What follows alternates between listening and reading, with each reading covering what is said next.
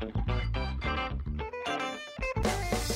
שלום וברוכים הבאים לאינטרסנטים בפודקאסט הכלכלי היומי של דה מרקר, היום יום שני.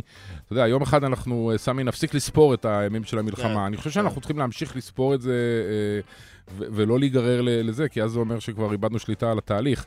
אבל זה היום ה-45 של אה, המלחמה. באולפן אנחנו איתן אבריאל ו- וסמי פרץ, ואנחנו טועים בכמה דברים. אנחנו קודם כל תוהים האם תהיה או לא תהיה עסקת חטופים. מול שבויים, ואם כן תהיה, איך היא עשויה להיראות.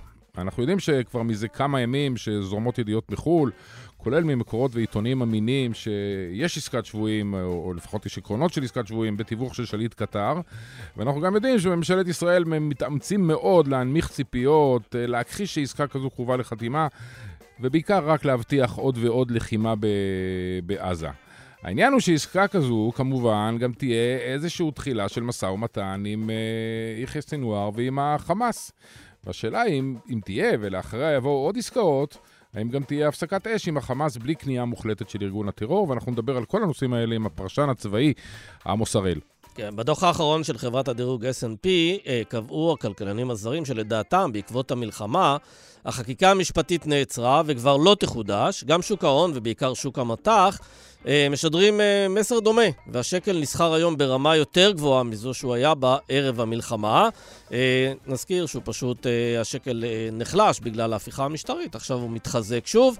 וזה מעורר את השאלה האם זה נכון, האם השווקים והכלכלנים קוראים את המפה בצורה נכונה, שהרי שר המשפטים, יריב לוין, יצא מהבונקר התקשורתי שאליו הוא ירד בתחילת המלחמה, והוא שוב מדבר על שינוי במערכת המשפט, וגם פועל למנות נשיא מטעמו לבית המשפט העליון, שופטים מטעמו, ואנחנו ננתח את כל הסיטואציה הזו של יריב לוין מול מערכת המשפט עם הפרשן המשפטי שלנו, דוקטור עידו באום. ויש, uh, הנה, יש עוד מהלך משפטי שלא הופיע בתוכנית המקורית להפיכה שלטונית שיריב לוין, כזכור, הציג ברביעי לינואר, אבל גם הוא לוקח את המערכת uh, המשפט ואת המערכת הציבורית לכיוון קצת מושחת. חוק תרומות חדש, שאושר מתחת לרדאר במשאל טלפוני ובלי דיון ובלי כנסת, שיאפשר למשרדי ממשלה לקבל תרומות מבעלי הון ומתאגידים וכנראה גם באנונימיות. זה נשמע כמו פוטנציאל עצום לניגודי עניינים, אה, וזה מגיע לסכנה ממשית לשחיתות ממוסדת, ככה אנחנו רואים את זה. אה, סוג של חוק מתנות בגרסת אה, מלחמת חרבות ברזל, ואנחנו נדבר על זה עם לינור דויטש, המנכ"לית של ארגון לובי 99, שנלחמת בגרסה האחרונה של התקנה, והאמת, שואפת לבטל את הדבר הזה. ושנייה לפני שנגיד אנחנו מתחילים, אנחנו צריכים גם לעדכן שראש הממשלה ושר האוצר הודיעו ממש עכשיו, בזמן שאנחנו מדברים, על כוונתם אה, להעניק לנגיד בנק ישראל, פרופסור אמיר ירון, קדנציה נוספת של חמש שנים כנגיד הבנק המרכזי. הם הביאו את ההחלטה הזו לממשלה אה, בקרוב. החלטה מאוד חשובה לשווקים. אל תופתעו היום אם תראו תגובה אה, חיובית של השווקים. אנחנו כן. מתחילים. שלום לעמוס הראל. שלום סמי ואיתן. הפרשן הצבאי של הארץ. אני רוצה שתיישב לי סתירה מסוימת שעלתה אתמול ופורסמה בדיוני הקבינט. בא גדי איזנקוט, חבר הקבינט, ואומר, המטרה העליונה היא שחרור החטופים, ואומר לו סמוטריץ', אבל כבר כמה פעמים אמרנו שהמטרה העליונה היא חיסול חמאס, למה אתה אומר את זה? אתה יודע להגיד מהי המטרה העליונה של המלחמה בעזה? אז באופן לא מפתיע, הממשלה לא בדיוק הגדירה את זה. הגדירה שתי מטרות. בהתחלה דיברו על השמדה, בעצם הפרשנות הצבאית של זה היא פירוק אה, היכולות הארגוניות והצבאיות והשלטוניות של חמאס, ולצד זה החזרת החטופים.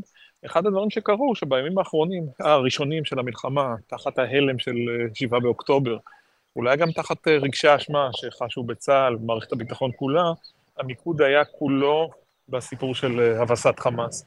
ולמרות שהוקמו שם מנהלות ומרכזים לשבויים ונעדרים ומיליון דברים אחרים, היה ברור שזה בעדיפות משנית. גם לאורך התקופה, ראית שמערכת הביטחון, רמטכ"ל, ראש שב"כ, שר ביטחון, כמובן אומרים, אנחנו נפעל להחזרת החטופים, אבל בעצם החשיבה הייתה, ככל שנלחץ עם התמרון הקרקעי, כך חמאס ירגיש יותר לחץ, ובדרך הזאת אנחנו נשיג חטופים. אגב, יכול להיות שבקבינט המלחמה יש מטרה אחת, ובקבינט המדיני-ביטחוני מטרה אחרת? אני לא חושב, אבל יש יחסי כוחות שונים, הכניסה הזאת של, בעיקר של אייזנקוט, אבל כמובן גם של גנץ, שרי המחנה הממלכתי, לתוך הסיפור, הדגישה מאוד את עניין החזרת החטופים, וראה גם הדברים שמוקלטים ויוצאים אתמול מפיו של אייזנקוט במפגש עם משפחות חטופים, בדיוק החידוד הזה. אייזנקוט במידה מסוימת פועל פה כמצפון של הדרג המדיני ושל מערכת הביטחון, כשהאמירה היא די ברורה, פישלתם, אגב, הוא אומר פישלנו, למרות שהוא לא היה במשמרת ב-7 באוקטובר, לא הוא ולא גנץ, אפשר לייחס להם אחריות מסוימת מהתקופה שלהם בעבר כרמטכ"לים, אולי חלק מאיזושהי קונספציה מול עזה, אבל אומרים, פישלנו, שברת, שילמת, בסוף זה אנחנו, המערכת הביטחונית הישראלית והמערכת המדינית הישראלית, שהפקירה את תושבי העוטף, לא רק שנרצחו, מאות רבות כל כך מהם ומבאי המסיבה ואנשי כוחות הביטחון שניסו לעזור, אלא יש קרוב ל-240 חטופים בעזה, כולל נשים וילדים, ולכן המחויבות היא עצומה, והדבר הראשון שצריך לעשות הוא להחזיר אותם. זה לא כל כך קרה בשבועות הראשונים, מה שבעצם ראינו זה מיקוד עצום וחשוב בהבסת חמאס, אבל קצת מס שפתיים אולי לסיפור השני. אני חושב שזה קצת מתחיל להשתנות עכשיו ביחסי הכוחות הפנימיים, גם בתוך הקבינטים השונים, זה למורת רוחו של סמוטריץ', אבל הרוח קצת השתנתה, הדוגמה הטובה לזה, התמונה שראינו אתמול בערב שיוצאת מהתייעצות אצל גלנט לפני הקבינט המלחמה המצומצם, ואתה רואה שם סביב אותו שולחן וסביב גלנט יושבים לא רק בכירי צה"ל, אלא גם שתי דמויות אחרות, ראש המוסד אדי ברנע, והאחראי על תיאום השבויים והנעדרים, ניצן אלון. האלוף במילואים ניצן אלון, והמסר שבעצם עולה מתוך זה הוא, חברים, יש על מה לדבר, אנחנו עסוקים גם בזה. וכל התמונה הזאת שאני מצייר, יש פרטנר נוסף, והוא כמובן יחיא סינואר, ופה מתחילה הבעיה, כי גם אם אנחנו מפסיקים לריב בתוך עצמנו, ומגבשים פה עמדה מסודרת ואחראית של ממשלת ישראל, בצד השני יושב אדם שאי אפשר שלא לכנות אותו פסיכופת, ולכן אנחנו כבר ראינו איך אבל, עובד אבל השאלה היא, עמוס, אם אנחנו הולכים לעסקה כלשהי, ותגיד לנו, אנחנו רואים בעיתונות הזרה רמזים כבר כמעט שבוע על עסקה שהיא...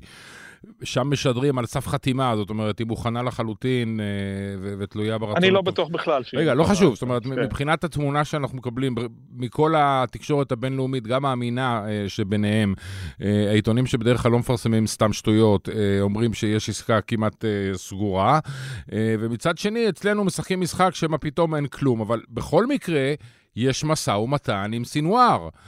בוודאי שיש, תשמע. וזה דבר שצריך, אם זה לא- נכון, זה צריך להיאמר. אנחנו אומרים, אנחנו לא נדבר יותר עם האנשים האלה עד לא, לא, שלא נקבור אותם. לא, יש משא ומתן, והמשא ומתן הבא אולי יהיה על הפסקת אש.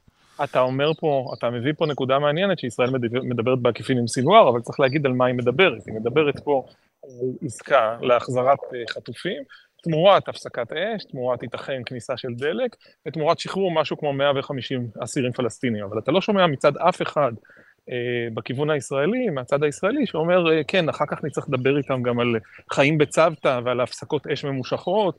ועל הודנות ועל החזרת פועלים. אתה לא יכול לדבר עם בן אדם, לא בצד אחד לדבר עם בן אדם על עסקת שבויים, ומצד שני לדבר, לדבר על זה לא שאנחנו נהרוג אותך לא בכל מחיר איתך, תמיד. כי אתה באירוע אחר, אתה באירוע אחר לחלוטין. מה שקרה אחרי ה-7 באוקטובר הוא שונה ממה שהיה לפני. ניהלת משאים ומתנים על שבויים עם כל מיני ארגונים וכל מיני אה, אנשים שהחזיקו בחטופים. בנסיבות האלה אתה באילוץ אה, נוראי סביב הסיפור של... אה, סביב מה שקרה פה, סביב 240, קרוב ל-240 חטופים. תגיד, עמוס, אני מנסה לחשוב מנקודת מבט ישראלית, ובטח מנקודת מבט של המשפחות של החטופים, יש איזו תחושה שיש פה איזו שעת כושר שחייבים לנצל אותה ולהוציא משם את מי שאפשר כמה שיותר מהר, גם אם המחיר הוא של הפסקת אש של כמה ימים, מתוך איזושהי הבנה שמה שלא תוציא עכשיו, הסיכויים להוציא עוד אנשים בהמשך ילכו ויתמעטו ככל שהמערכה שם תחריף. כולל דרום עזה. אז אפשר גם לטעון טענה הפוכה, שאכן, אם הרגל שלך תלחץ על הצוואר של סינואר ושל החמאס, אז בנסיבות מסוימות הוא יוותר, יוותר יותר ממה שהוא מוכן לוותר עכשיו. אבל הבעיה היא אחרת, הבעיה היא שאתה בתנאי כאוס נוראיים. אתה מול אויב שכבר הוכיח את אכזריותו. ראה האירועים האחרונים, כולל האמירה אה, של אה, צה"ל אתמול, שחיילת שהוחזקה שם נרצחה בידי חמאס, לא סתם... אה, נהרגה בשבי בטעות וכתוצאה מתקיפה ישראלית. כולל אותה אזרחית מקיבוץ בארי, אה, יהודית וייס. גם אנחנו לא, אין אמירה חד משמעית ומפורשת, אבל עולה לפחות חשד אה, לרצח שלה, אה, ויש תושב של ניר עוז, קשיש, שגם הוא אה, כנראה מת בנסיבות של אה, הזנחה רפואית לפחות. יש לך פה אנשים זקנים שלא קיבלו את התרופות שלהם במשך יותר בחודש, יש לך ילדים קטנים שמוחזקים בתנאים נוראים, יש לך אנשים שנפצעו תוך כדי החטיפה, הרי ראינו את הסרטונים, אתה רואה שחלקם אה, פצועים עם איברים ב... בכל מיני מצבים אה, לא סימפטיים. יש פה דאגה עצומה של המשפחות, וחשש גם שאתה תקבל פה אירוע רון ארד בחזקה, שגם אחרי שנים, בתוך כל הכאוס, האולי סומלי באופיו, שהשתרר ברצועה, לא תוכל להגיע לפתרון. המשפחות בעצם אומרות, אחרי תקופה ארוכה שהם ישבו יחסית בשקט ויחסית קיבלו את הדין מבחינת המדינה, הן אומרות, תשמעו, הזמן אוזל, אם לא נגיע אליהם עכשיו, אנחנו עלולים לא להגיע אליהם בכלל, ולך תדע כמה אנשים בכלל הם כבר אה, לא בין החיים. הרי אין לנו תמונה ברורה. גם אם כן. מערכת הביטחון מחזיקה בתמונה כזאת, אנחנו לא יודעים בדיוק מי בין החיים ומי בין המתים, למעט אותם אנשים שנראו בסרטונים מאוד מסוימים, אבל זה סרטונים מעטים בסך הכל. תאמר לנו, אז אה, אם אתה צריך אה, בתוך ערפל הקרב הזה בכל זאת לתת איזשהו שרטוט של, אה, לא של הצד הצבאי, של הצד של המשא ומתן, איך אתה רואה את הדברים האלה מתקיימים? תן לנו איזו הסתברות ל, ל, לעסקה כזו ובתמורה למה. תשמע, אני נורא רוצה להיזהר, ראשית כי קשה מאוד להעריך את זה, ושנית כי, אתה יודע, מקשיבים גם אנשים שזה נוגע להם באופן אישי, אנחנו מדברים על זה כמי שמסיחים לפי תומם, יש אנשים שכל חייהם אה, עכשיו אה, מונחים על הדבר הזה. אני חושב שהסיכויים הם יותר טובים מכפי שהיו לפני כמה שבועות, להבדיל ממה שקרה לפני הכניסה הקרקעית של צה"ל אה, בשלהי אוקטובר, הרושם הוא שסינואר וחמאס אה, מוכנים יותר, הם לא באו סתם למרוח את הזמן, אלא יש שם צורך אה, אז בהפסקת אש, ולכן אולי אפשר לחלץ עסקה. הסיכויים הם יותר טובים כפי שהיו קודם, אבל הם לא סיכויים מעולים. היו אמירות גם של מייק הרצוג, אשר בוושינגטון, גם של סגן ראש המועצה לביטחון לאומי האמריקאי, שאמרו, אנחנו מתקרבים לסגירה. עוד הרבה דברים יכולים להשתבש, אני חושב שיש יותר סיכויים מכפי שהיו בתקופה האחרונה, כן. אבל שוב, גם תזכרו שיש לחימה כל הזמן. אה, אירוע רב נפגעים, אה, פגיעה באזרחים פלסטינים, הרי פורסם שסינואר הפסיק את המשא ומתן לכמה ימים, כי הוא כעס על המהלכים הישראלים בשיפא. ברור שהוא כעס, כי היו שם דברים שהוא רצה להסתיר, אבל אתה לא מתנהל פה אה, מול מדינת אויב. כן, עמוס, אתה כותב הבוקר שבישראל סבורים שסינואר לא רציונלי. וזה מזכיר לי שפעם אמר לי אה, פרופסור אה, ישראל אומן, זוכה פרס נובל, מה, פרס נובל, מהי ההגדרה שלו לרציונלי? הוא אומר, רציונלי הוא אדם שפועל בהיגיון ביחס למטרות שלו. עכשיו, המטרות שלו יכולות להיות מאוד לא רציונליות, אבל אתה רוצה לראות איזה קשר בין מה המטרה שלו והאם הוא עושה את הצעדים הנכונים. בישראל יודעים להגיד מה המטרה של סינואר כרגע? תראה, זה סיפור מסובך, וצריך להגיד שוב, ישראל כפי שהיא נכוותה ב-7 באוקטובר בתחושת כישלון נוראית, אה, היא נכוותה גם בחוסר ההבנה של תוכניות האויב. אני מזכיר לכם, תקופה ארוכה, גם שיחות שלנו כאן, כולל איזה הסלמה, אם אתם זוכרים את ההסלמה של מאי, אני זוכר שהתראיינתי אה, כן, כן. אליכם בדרך לקטאר, משדה התעופה. באמ"ן. נכון. הדברים אז נראו אה, שונים באופן... לאורך תקופה, ישראל אמרה לעצמה שסינואר הוא אמנם טרוריסט נורא ורצחני, אבל יש לו מחויבות לנהל שניים ומשהו מיליון איש, אה, יש שלטון ברצועה, הוא צריך להעניק להם דברים אזרחיים, והנה ראינו מוכנות מוחלטת שלו לוותר על זה ב-7 באוקטובר, הרי גם אם הוא לא צפה בדיוק את עוצמת התגובה הישראלית, ואנחנו מניחים שלא צפה, אה, הוא הניח שתהיה פה תגובה קשה ושיהיה פה סבל גדול לתושבי הרצועה. מה שאנחנו רואים כרגע הוא סבל נוראי, הוא הרבה מעבר למה שמישהו יכול היה לשער. ועל זה צריך להגיד, כנראה שהתפיסה שלו היא בסוף תפיסה משיחית אה, איסלאמיסטית, כלומר, מחשבה שהוא יהיה סלאח א-דין החדש, שהוא יילחם בצלבנים ובציונים, שהוא הנחיל, בעצם כבר הנחיל לנו את המכה הכי כואבת אה, מאז 48' אה, או מאז 45', ושמפה והלאה הוא מוכן להתקדם, גם אם יכול להיות שהוא לא יראה את שערי ירושלים כמו שהוא צופה, כן, הוא מוכן להתקדם. הוא רוצה להיכנס ו... לספרי ההיסטוריה כן, באיזושהי דרך. כן, אה, וגם ל... גם לציין ככה את הניצחון של הדרך של חמאס מבחינתו, זאת אומרת, לא הפייסנות של אש"ף, אלא הלחימה עד הסוף. עכשיו, צריך להזכיר פה את הסיפור של האכזריות הבלתי נתפסת, זה לא דבר מקרי, זה לא ברח להם. זה היה עניין שיטתי שטופטף על ידי אנשי דת לאנשי חמאס, ולא רק לאספסוף, כדרך לייצר כאן פחד וכדרך לטלטל ולזעזע את התמונה המזרח-תיכונית כולה. תגיד לי, הזכרת את קטר, אה, מי המתווכים שם? קטר, קטר, מצרים, כולם? לא, הסיפור העיקרי פה הוא קטאר, שזה מתווך מאוד מאוד בעייתי, איך אמר לי אחד הבכירים של מערכת הביטחון, אה, אחרי הסיפור הזה אולי הגיע הזמן להחליף את הספונסר. כן. אה, אנחנו מבינים שקטאר יש לה פה אינטרסים משלה, גם מדינה מושחתת, גם פלירטוט מאוד מאוד ארוך עם התנועות של האחים המוסלמים, שבאמת הגורם הכי קיצוני ביניהם היא חמאס עצמה. אבל קטאר היא המוציאה ומביאה, בינתיים מצרים עוד לא מספיק בתמונה, ראינו פרסום על זה שראש השב"כ היה במצרים, אני חושב שמצרים כרגע שחקנית משנה, וכמובן חסות אמריקאית, ראינו את אה, ברנס, את אה, ראש ה-CIA, מעורב בזה אישית מטעמו של ביידן, יש שליחים אמריקאים שכל הזמן נמצאים פה, הממשל מושקע בזה בצורה אדירה, אבל כרגע אני לא יודע להגיד בוודאות שהלחץ שמופעל פה בהכרח יסייע, אה, יסייע לשכנע את אה, חמאס להתקשר. אגב, אתמול ראינו עוד תמונה של הרמטכ"ל עם מפקד אוגדה 98, נדמה לי, שבעצם עדיין לא נמצאת בעזה ואמורה להיכנס לחלק הדרומי של עזה. זו תמונה שגם מאחוריה יש מסר, או... בוודאי. כאילו, קודם כל, יש כוחות, של, יש כוחות של האוגדה שפעילים גם בצפון הרצועה. אנחנו פה ושם שומעים על התכתשויות באזור הדרום, באזור שממזרח לח'אן יונס.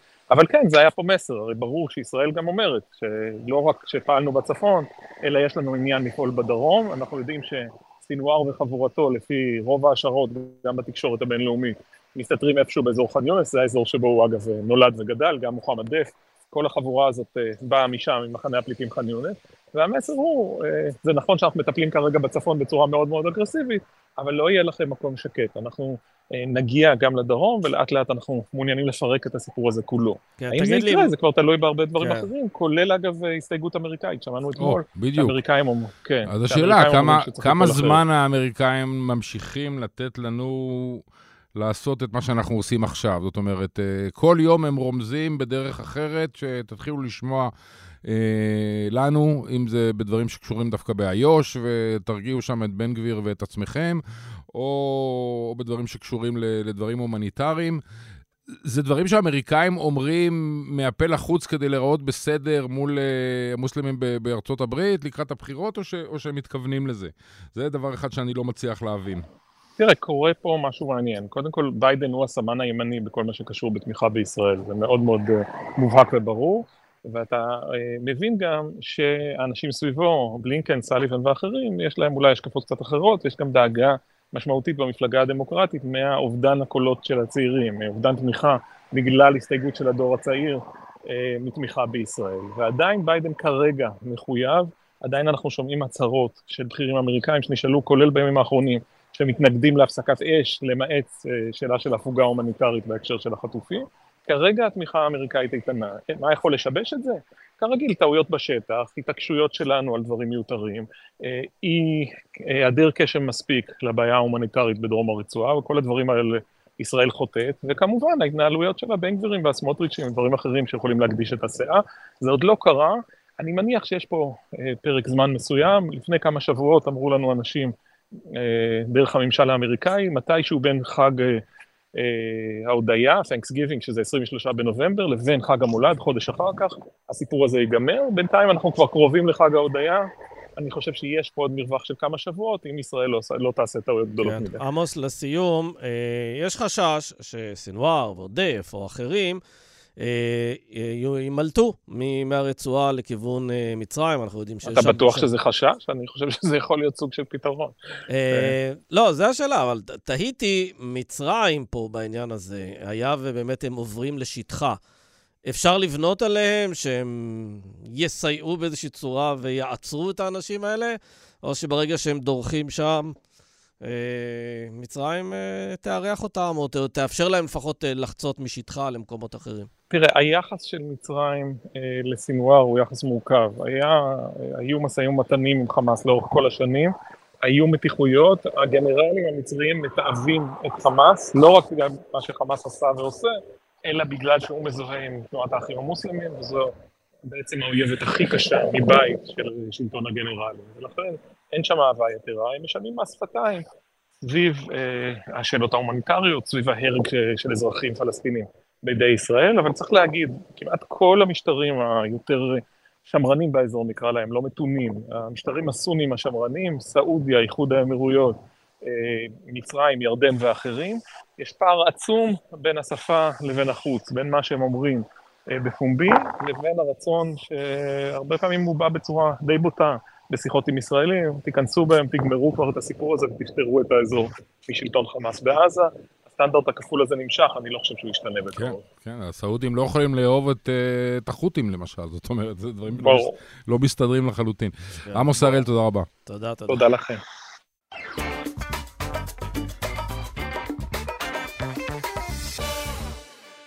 שלום לפרשן המשפטי שלנו, דוקטור עידו באום.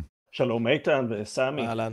אה, אני חייב להגיד שקראתי בעיון, אתה יודע, כמו שקוראים בגמרא ובכתובים, את הדוח האחרון של אה, חברת הדירוג, דירוג החוב, Standard and Poor, זה מ- מלפני שבוע, זה עניין פה כמובן אה, את כולם.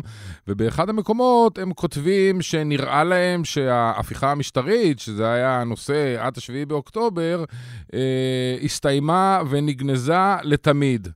ואני חושב שהם טועים פה בהבנת הנקרא והדינמיקה של הפוליטיקה הישראלית, כי כשאני מסתכל מה קרה בשבוע האחרון, אני רואה איזשהו סוג של ניסיון להחזיר את ההפיכה המשפט... המשטרית, אה, או בכל מונח אחר שלא נשתמש, דרך מהלכים של יריב לוין, שר המשפטים, שיצא מהבוקר שלו, דרך נושאים של צנזורה, דרך נושאים של תקשורת, דרך נושאים של חוק תרומות, אה, ועכשיו גם מתקפה על, אה, בכלל על יועמ"שים ועל פקידים ועל נגידים באשר הם. אז יכול להיות שהשיטות השתנו, כבר לא חקיקה מעצבנת בצורה ההיא, אבל תחת תקנות חירום, הנוכחיות, אפשר ללכת דרך אה, די ארוכה בתחום הזה. השאלה אם אתה רואה, אם אתה ציני אה, כמוני. אה, אני חייב לומר שאני מסכים איתך ומודאג לאור מה שכותבים בדוחות הבינלאומיים, שבאמת משקף אי הבנה של מה שקורה בממשלה ובקואליציה של נתניהו בזמן האחרון, ובהובלה של יריב לוין, תשמע, זה הארכיטקט של ה... ההפיכה המשטרית ו- ויוזמות החקיקה, וגם ברור שמה שאי אפשר לקדם בחקיקה אפשר לקדם בדרכים אחרות, ואני חושב שהצורה הכי בולטת שבה אנחנו רואים את הדבר הזה, זה המהלך שיריב לוין עשה בשבועות האחרונים בנושא הוועדה לבחירת שופטים, היה אמור להתקיים דיון בבג"ץ בנושא הזה, ויריב לוין הצליח לעקוף את הדיון הזה ולדחות אותו למועד לא ידוע, בכך שהוא הודיע שהוא יכנס את הוועדה. שאנחנו כבר אה, יודעים מהכינוס ביום חמישי האחרון, וגם היה ברור לפני זה לאור האג'נדה שהוא הניח לדיון, שאין, אין, יריב לוין לא מתכוון למנות שופטים לבית המשפט העליון, שזה כידוע המוסד שאותו הוא רוצה לשנות ואותו הוא רוצה לכבוש ולהפוך לרשות אה, שופטת שנמצאת אה, תחת שליטתו המלאה. הוא אפילו לא מתכוון למנות נשיא קבוע לבית המשפט העליון, תשמע אנחנו מאז אוקטובר כולל במצב מלחמה, נמצאים במצב חסר תקדים שבו לבית המשפט העליון הישראלי אין נשיא קבוע, הנשיא אה, שמכהן, ממלא מקום הנשיא בפועל אה, עוזי פוגלמן שאמור לפרוש אה, באוקטובר בעוד כעשרה חודשים, הוא ממלא המקום ויש שני מושבים בבית המשפט העליון חסרים. ובמקום בכלל לדבר על הדבר הזה מה שיריב לוין אומר זה נושאים שנויים במחלוקת נשאיר אותם לאחרי, שש, אחרי ה, אה, שש אחרי המלחמה, אה, מה שאומר שיריב לוין לא מוכן לוותר לא על המינויים ו, ואפילו לא על זהותו של נשיא אה, בית המשפט העליון הבא. רגע, אבל צריך להגיד, יש פה ועדה.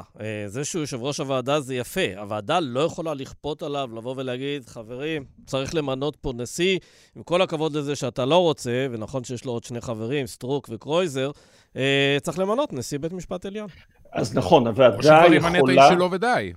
הוועדה יכולה, אני, אני חושב שכיוון אה, שבינתיים היה רק אה, כינוס אחד של הוועדה לבחירת שופטים והבא אמור להיות בעוד כשבועיים אה, או שלושה, הוועדה, או מספיק חברים בתוך הוועדה ויש פוטנציאל לרוב כזה, יכול לדרוש להעלות נושא לדיון.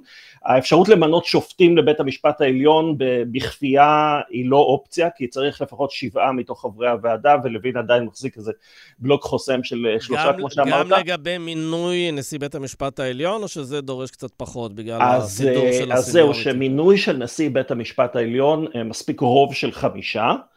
אה, ולפחות כרגע לא מדברים על זה, אבל אה, זאת אפשרות, זאת אפשרות לא מופרכת שינסו לכפות על לוין את הדבר הזה, כי אחרת לוין כמובן רוצה למנות נשיא משלו. מי הנשיא שהוא רוצה למנות? לו ניתן היה, אם הוא היה יכול לקבל את מה שהוא רוצה בחסות המלחמה, או מה שלא יהיה. תראה, אף אחד לא יודע אה, איזה טקטיקות... משני המועמדים ו... שלו. מי, מי, ו... מי, אבל מי זה מי נכון שיש שני מועמדים אה, שלוין אה, מהרהר... אני, קודם כל אני מזכיר לך שהשופט יוסף אלרון, שמכהן בבית המשפט העליון, הציג את מועמדותו נכון. והוא לא היה מציג אותה אה, סתם ככה, אה, אבל שני האנשים שלפחות לפי הפרסומים יריב לוין רוצה למנות לבית המשפט העליון ואולי רואה בהם גם מועמדים לנשיא, זה דוקטור אביעד בקשי שהיה ראש המחלקה המשפטית בפורום קהלת בדיוק, קהלת מלא מלא ומי שניסח לו את ההפיכה המשטרית, בואו, זה... וייצג את הממשלה גם, או ייעץ הממשלה בשיחות בבית הנשיא שכידוע לא הגיעו לשום מקום ודוקטור רפי ביטון שהוא אה, אה, איש סגל במכללת אה, ספיר, משפטן ותומך נלהב גם הוא בהפיכה המשפטית, ייעץ פה ושם בעניין הזה. ואדם שכבר, ואדם שכבר כתב שלא היה צריך להגיש כתבי אישום נגד נתניהו. נכון, נכון, אדם שהסביר שתיק 4000 הוא, הוא המצאה פרועה שצריכה לקרוס, ואני גם חייב לומר שב...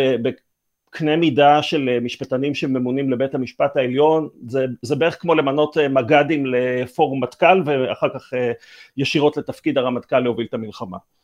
כן, למרות שבקשי היה מועמד בעבר, נדמה לי בתקופה של גדעון סער כיושב ראש הוועדה, הוא לא אישר את המועמדות שלו. מבחינת קידום שאר השופטים, אתה אומר שזה דורש שבעה אנשים, ואתה לא רואה שום רוב של שבעה אנשים בוועדה הזו? הסכמה אה, בעצם, אתה לא רואה בין שבעה... אני, אני בספק אם יש אה, הסכמה למועמדים שיריב לוין היה מוכן לראות אה, בבית המשפט העליון, וזו גם הסיבה שהם לא מדברים על זה אפילו בשלב הזה. אני חושב שמה שמטריד במיוחד כרגע את יריב לוין, חוץ מזה שהוא רוצה להשתלט על, על, על בית המשפט העליון, זה גם מי יהיה הנשיא. כי, כי אחרת אנחנו עוברים מהממלא מקום, אם אנחנו מסתכלים ככה לטווח הארוך, אני לא יודע כמה זמן אנחנו נהיה ב... אתה אומר על שיטת הסיניוריטי הקיימת. אז, אז כן, אז אה, פוגלמן שיפרוש בעוד עשרה חודשים יעביר את אה, שרביט ממלא המקום ליצחק עמית, מי שהוא ללא ספק סדין אדום בעיני כן, אה, לא... יריב לוין. אני חושב שיריב לוין מוטרד מי ימנה כמובן את ועדת החקירה הממלכתית. לפי חוק ועדות חקירה, נשיא בית המשפט העליון, כשמוקמת ועדת חקירה ממלכתית, הוא ממנה את כל החברים בה ואת מי שעומד בראשה. ו- וזה דבר שבוודאי מטריד את לוין וגם את הבוס שלו. הוא ממנה באופן בלעדי, בלי התערבות כלשהי של... אה, אין ועדה לבחירת הוועדה? כן.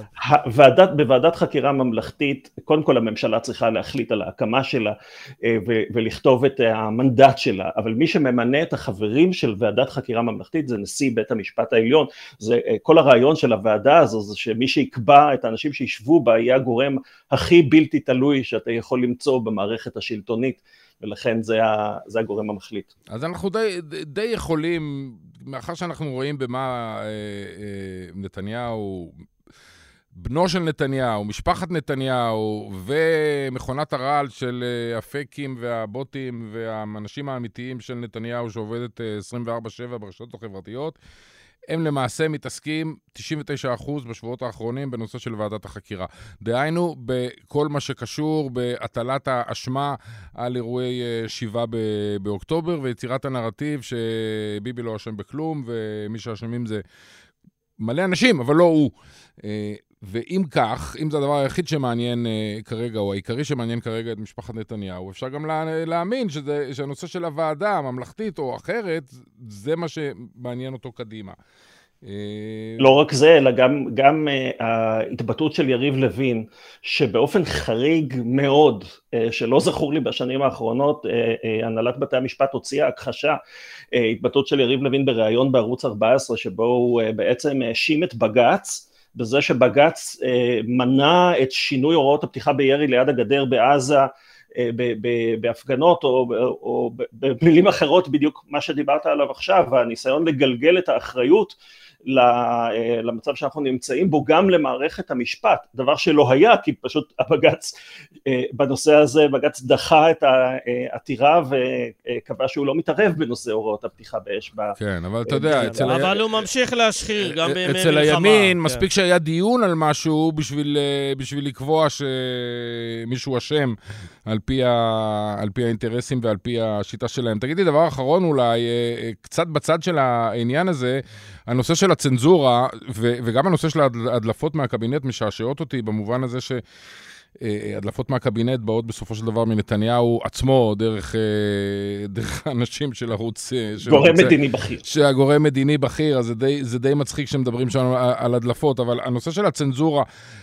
אתה לא מרגיש שזה גם כן איזשהו דרך להתמודד עם, עם הניסיונות להגביל, להשפיע על התקשורת שהם מרכזיים באג'נדה של נתניהו מאז, נו, כל התיקים שלו, מאז, לא יודע מה, כבר 20 שנה. אני, אני חושב שכן, אבל אני חושב שגם נתניהו נמצא בסיטואציה אה, מוזרה כמעט אירונית. תראה, מצד אחד כתבה לו היועצת המשפטית לממשלה מכתב אה, נוקב, או עוזריה למעשה כתבו אותו, שאומר אתה לא יכול לא לכנס את הממשלה בכלל כל כך הרבה זמן, וגם כמות ההחלטות שמתקבלות במשאלים טלפונים, כלומר אנשים לא מקבלים מספיק מידע, אלא מקבלים החלטה, מתקשרים אליהם, אומרים כן, לא בממשלה, אה, מה שהגיע למעלה מ-70 החלטות, אה, זה לא בסדר, זה לא תקין, ככה הממשלה אה, לא יכולה להתנהל. מצד שני, כמו שאנחנו מבינים, יש, יש לנתניהו לא רק בעיה של הדלפות, אלא גם בעיה של שרים שהוא לא רוצה לחלוק איתם מידע. הדוגמה הקיצונית הייתה השר עמיחי אליהו שהציע, הוא לא הציע, אלא הוא לא שלל את האפשרות. של פצצת אטום על עזה. של פצצת אטום על עזה, ואז אה, פורסם שנתניהו השעה אותו, ובאותו ערב הוא כבר השתתף בהצבעה במשאל טלפוני. עכשיו, יש לי חדשות בשבילכם. נתניהו לא יכול להשעות שרים. אין בחוק יסוד הממשלה סמכות כזאת להשעות שר, אפשר או לפטר אותו או לא לפטר כן. אותו, וכיוון שנתניהו שבוי וגם רוצה לשמר את הקואליציה הנוכחית שלו, אה, הוא לא יכול באמת לעשות שום דבר עם השרים האלה, אבל אני גם מבין שהוא לא רוצה לשתף איתם מידע, כי כנראה שלא רק שהם לא תורמים, הם מזיקים, ולכן הוא נמצא פה במידה מסוימת בין הפטיש של היועץ המשפטית הממשלה. אוי רחמנות. הסדן של הממשלה שהוא הרכיב בעצמו. הנה, יש לי טישיו. אה, זה מזכיר לי, עידו, שבראשית ימיי כעורך, אה, היה איזה בעיה עם איזה אחד העובדים. אה, שעשה משהו לא, לא תקין, והשעיתי אותו לשלושה ימים, אחרי זה התברר לי שאסור לי להשעות עובד לשלושה ימים, אז אחרי זה הודיעו לי על זה, כן. אז מאז זה, זה לא קרה. טוב, נעקוב ונראה. דוקטור עידו באום, תודה. תודה, תודה, עידו.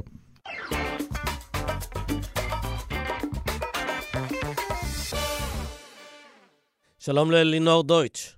שלום רב, מה שלומכם? Uh, תכף נבדוק. את uh, מנכ"לית לובי 99, לובי שעוסק בקידום עניינים לטובת האינטרס הציבורי הרחב. Uh, ובזמן המלחמה קורים הרבה מאוד דברים. Uh, תחת הערפל הקרב uh, עלולים גם לעבור דברים בעייתיים, ואתם מזהים פה סעיף ש... מאפשר קבלת החלטות דחופות ללא דיון. אה, הממשלה מעבירה נוהל שמאפשר לכל המשרדים, כל משרדי הממשלה, לקבל תרומות ישירות מבעלי הון ומתאגידים בסכומי עתק, תוך אפשרות לשמור על האנונימיות של התורם. זה דבר שממש צץ תוך כדי המלחמה? ולמה זה כן. טוב? אז אני אסביר. אז קודם כל, זה באמת, אה, אה, הדבר הזה, הנוהל הזה עבר, מסתבר, ב-18 לנובמבר, שאנחנו היינו בסך הכל 11 אה, ימים לתוך הלחימה, והסיבה שאף אחד לא ידע עליו או שם לב לזה... אוקטובר. היא, אוקטובר, סליחה, אוקטובר. ומרגע שבעצם, כי מרגע שפרצה המלחמה, בעצם אה, אה, הפסיקו לכנס ישיבות ממשלה, והעבירו את כל הישיבות ממשלה למין נוהל חירום כזה של טלפוני, וספציפית את הנוהל הזה העבירו תחת סעיף 19א, שזה סעיף של התקנון של הממשלה, שמאפשר להעביר החלטות אה, ללא דיון בעצם אה, במשאל טלפוני אה, מתחת לרדאר, ולא צריך לפרסם מראש שום דבר, הם מפרסמים את זה בדיעבד באתר יחד עם החלטות נוספות, אוקיי? ולכן הדבר הזה עבר לגמרי ללא דיון, כאשר לכאורה מה שעמד מאחוריו זה הצורך של תחילת הלחימה, הם אמרו שצריך לגייס תרומות, כולם רצו לתרום, היה, היו קשיים בירוקרטיים וכדומה. עדיין מבחינתי זה לא עונה על השאלה למה בכלל הממשלה צריכה לגייס תרומות, יש כל כך הרבה גופים שמגייסים, גם לממשלה יש זרועות מגייסות, הרי הקרן היסוד וסוכנות יהודית וכל מיני, כאילו גופים שכל מטרתם וייעודם הוא גיוס כספים מחו"ל, כן? אז לכן לא לגמרי ברור למה היה צריך את ה... ואיפה זה כאילו מעוגן הדבר הזה שהממשלה בכלל יכולה לגייס תרומות, אבל אם נשים את זה שנייה בצד, לא, אבל השאלה... יש, אה, כמו שאת אומרת, יש גורמים חיצוניים כאלה, למשל FIDF, שזה הם מגייסים למען אה, צה"ל. נכון, משרד הביטחון... אבל תמיד היה להם כן, מנגנון אחר. כן, אבל משרד הביטחון נכון. שם, אה, את יודעת, הוא בסוד העניינים, הוא חלק מהסיפור של הגיוס הזה. יש מנגנון, יש בקרה. אז זה מה שאני אומרת, שם זה מותר. למה צריך להעביר נוהל מיוחד? צריך להבין שהנוהל הזה... מאפשר למשרדי הממשלה השונים לגייס כסף ישירות. מה זאת אומרת? אני יותר לא צריכה את הסוכנות היהודית, אני לא צריכה את קק"ל, אני לא צריכה כלום, אני עכשיו יכולה, משרד הכלכלה, לגייס כסף אליי.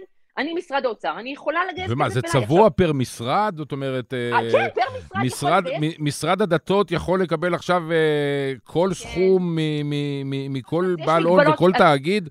אז התשובה היא שיש מגבלות לכאורה של הסכום, הם קבעו כאילו שעד עשרת אלפים שקלים כמעט לא צריך להגיד כלום, עד 350 אלף שקל זה X, עד uh, מעל 500 אלף זה, זה Y, ועד עשרה, מעל עשרה מיליון שקל צריך אישור מיוחד של היועמ"ש. יש כל מיני מגבלות שכאלה, אבל בגדול עדיין מדובר בסכומים uh, לא מבוטלים, שאפשר לתרום ישירות uh, לכל, למשרדים שונים, כאשר, לא שאפשר, הם לא הגבילו את זה לתוך העניין, עכשיו להגיד למלכ"רים, זה גופים לא מטרות רווח, לא, גם תאגידים, גם בעלי הון, גם, אגב, לא רק בחו"ל, גם בישראל. לא, אבל אני לא אוקיי? מבין, לאן הולך הכסף? לתקציב הכללי של המשרד הצבוע באופן ספציפי, או שזה הולך למשרד האוצר והוא הוא- הוא מחלק את לא, זה? זה, ל- זה בדיוק העניין, זה לא הולך למשרד האוצר, זה הולך ספציפית למשרד שמגייס. ולכן אנחנו, אחד מהדברים שאמרנו, אחרי שקודם כל מחינו על עצם בכלל הפריצת נוהל הזו, שמאיפה הדבר הזה בכלל בא, ואיך מקבלים החלטה כזאת ללא שום דיון ציבורי, ללא חקיקה, ללא כלום, פשוט מחליטים שאת משנים פה סדרי עולם שממשלה יכולה, משרדי ממשלה יכולים לגייס כסף ישירות בלי לחשוב על ההשלכות. מחינו קודם כל על זה. ודבר שני, אמרנו, אוקיי, אם כבר מעבירים נוהל כזה, נוהל אה, כרגע יש יותר אה, חורים במסננת מגוף, אוקיי? יש... אה, ב- בואי נגיד, אה, שאני, בוא, בואי נגיד שאני מפעל תעשייתי, ואני רוצה ל, אה, לבנות אה, אה, את המפעל שלי בגני יהושע בתל אביב, בפארק הירקון. אני צריך אישור. של, מס- נניח, של משרד התעשייה וה, והמסחר, אז אני אתרום לתרום עשרה לו. מיליון נכון, שקל. נכון. אה, על פניו. על פניו, ויכול להיות פניו, אתה שיעזרו לי לקדם את. העניין הזה, נכון? נכון, חד משמעית. ולכן אנחנו אמרנו, בתור התחלה למגבלות הנוהל, אמרנו, לא יכול להיות דבר כזה. קודם כל, מה זה הדבר הזה? זה לאפשר לתורם לצ- לתרום ישירות לממשל, שתהיה קופה תחת החשכ"ל, רוצים לתרום לעזרת הממשלה, שקופה תחת החשכ"ל, שמרחיקים את המקום הזה של מפקח מפוקח, מרחיקים את המקום הזה של נגיעה אישית, והכל צריך להיות מרוכז. אבל רגע, אחד. עד היום, אם רציתי לתרום לקרן היסוד או ל-FIDF או כל הגופים האלה, הייתי חייב להזדהות או שיכולתי לעשות את זה גם בצורה אנונימית? אני מודה שאין לי מושג, כי אני לא מתעסקת בתרומות מחו"ל וכדומה. אני מתעסקת במה קורה בישראל, ואני יודעת שכיום בישראל אין דבר כזה שמשרד ממשלתי מגייס כסף ישירות, בטח לא מתאגיד שהוא מפקח עליו, ובטח לא מבעל הון שהוא עובד מולו, אוקיי? אלה דברים שהיום בוודאות אסורים. ולכן, ואנחנו מדברים של- שוב על תרומות למשרד עצמו. כלומר, מישהו מחליט כן, שהוא תורם למשרד התחבורה, כן, לא נכון, לאיזה עמותה נכון, שהיא חברה בת של נכון, איזה משהו. נכון, יפה. ולכן אנחנו אומרים, דבר ראשון, אם דבר כזה קורה, אנחנו רוצים שזה דבר הזה יהיה מרוכז תחת החשכ"ל. דבר שני, אין דבר כזה אנונימיות. מה זה הדבר הזה? שהוא יכול לבקש לתרום באנונימיות. אם זה אנונימיות, אנחנו, כאילו, אנחנו לא יכולים שיהיה אפס בקרה. יותר מזה, לא רק שאנחנו לא מוכנים לאנונימיות, אנחנו רוצים שזה ירוכז באתר אחד מרוכז. לא יכול להיות עכשיו שכל משרד יפרסם במשרד שלו, ואנחנו נגלה בדיעבד, או שלא נגלה בכלל, שבעצם אותו בעל הון או תאגיד דאג לתרום ולפזר את הכסף, אתה יודע, בין המשרדים השונים, ואנחנו אפילו לא יודעים את זה, או. יותר מזה גם, כן, לא, ההיגיון למשל- ברור, ההיגיון ברור, לינור, אבל השאלה, כשאת מדברת עם חברי כנסת אה, בקואליציה, כולם חיים עם הדבר הזה בשלום, ורק האופוזיציה כרגע- יוצאת נגד, או אז שאפשר לא, להשיג לזה זה איזה בכלל- רוב של מתנגדים? זה בכלל לא בזירה, זה עבר כהחלטת ממשלה. זה אומר שלכנסת בכלל, זה לא עבר דרך הכנסת. לא היה כנסת סיי, זה אך ורק עבר בנוהל והחלטת ממשלה. אנחנו כרגע עובדים מול הדרג המקצועי, שזה אומר המשנה ליועמ"שית, יועמ"ש האוצר, החשכ"ל ומזכיר אה, הממשלה, שהם הם בעצם הדרג המקצועי הרלוונטי שהעבירו את הנוהל הזה, שעזרו לנסח אותו ולהעביר אותו, כדי, א', לראות האם יש אפשרות האידיאלית מבחינתנו לביטולו, או אם אין אפשרות לביטולו והוא עדיין נשאר, להכניס את המגבלות, שבעצם שלחנו בנייר שלנו שורה של מגבלות, כמו ש, מה שאמרתי לכם, לא מפקח מפוקח, לא להחריג אה, אה, צי, ציוד גם שווה שווה כסף. אבל לא לינור, אני רוצה, תרומות. אני רוצה להגיד לך שכמו שאני מסתכל על זה וחושב על זה עוד ועוד, כל העיקרון של מתן תרומות לממשלה נראה לי, אה, את יודעת מה, הזוי במקצת. אה, הממשלה היא הריבון, לממשלה יש זכות להעביר חוקים ולקחת מיסים מכל אזרח לצרכים של, אה, אה, של המדינה. מה היא צריכה עכשיו אה, מנגנון של תרומות, שכל מה שיש עליו זה, זה דגלים אדומים של... אה, ניסיונות שוחד, הטיית החלטות, הטיית מכרזים, טובות הנאה ו- וכאלה. מה פתאום השטויות האלה? היא רוצה, הממשלה צריכה כסף עכשיו למשהו? שתלך לאותם בעלי הון ותעלה את המיסים על בעלי הון, או שתעלה את מס החברות ו- ו- ו- וכן הלאה. מי צריך עכשיו שאני לא יודע מה, קוקה קולה ילכו ויתרמו לאיזשהו משהו? הרי את... כמעט בהגדרה התרומה הזאת תהיה עטופה באיזשהו אינטרס. אני מסכימה איתך לחלוטין, ולכן, אם אנחנו נראה שאנחנו, אנחנו בלובי 99, מאמינים תמיד בלמצות קודם הליכים בהליכי לובי ושיח, אוקיי? טוב. אם אנחנו נראה שזה לא עובד, אני כבר אומרת לך שהשלב הבא יהיה עתירה לבית משפט, כן? זה לא, אנחנו לא ניתן לדבר הזה להישאר ככה. אם אנחנו לא נצליח לבטל את הנוהל, או לפחות להביא למגבלות מאוד מאוד משמעותיות שיצמצמו את היכולת הנזק שלו בצורה דרמטית, השלב הבא יהיה ללכת לבית משפט. אז כן. חד משמעית, אני פשוט מעדיפה קודם למצות הליכים וקודם להביא, לנסות אה, את, הדרך היעילה, הפרקטית, ולא עכשיו בית משפט שההליכים תראה שלוקח המון זמן ואתה לא יודע מי אתה... אני מעדיפה קודם כל אה, לינור, ללכת בדרך המלך. אנחנו כן. אוהבים לסיים אה, את הפודקאסט עם חדשות טובות, אז ברגע זה הודיעו ראש הממשלה ושר אוצר שהם סיכמו על הארכת כהונתו של נגיד בנק ישראל, פרופסור אמיר ירון, לקדנציה נוספת. ההחלטה תובא לאישור הממשלה בישיבתה הקרובה. וואו, אה, סוף סוף קצת חדשות טובות, מה כן, שנקרא. באמת, חבל שלקח כל כך הרבה כן, זמן. כן, כן, כן, זהו. עושים את כל מה שנדרש כדי לא, ובסוף אולי כן, אז בסדר. טוב, נודה לך, לינור דויטש, תודה רבה. עד לפעם הבאה, תודה. ביי. זהו, עד כאן האינטרסנטים להיום. איתן אבריאל, תודה רבה לך. סמי פרץ, תודה, תודה, תודה. ותודה רבה לדן ברומר ואברי רוזנצבי שעורכים אותנו. אנחנו נהיה פה כרגיל גם מחר, תודה ולהתראות.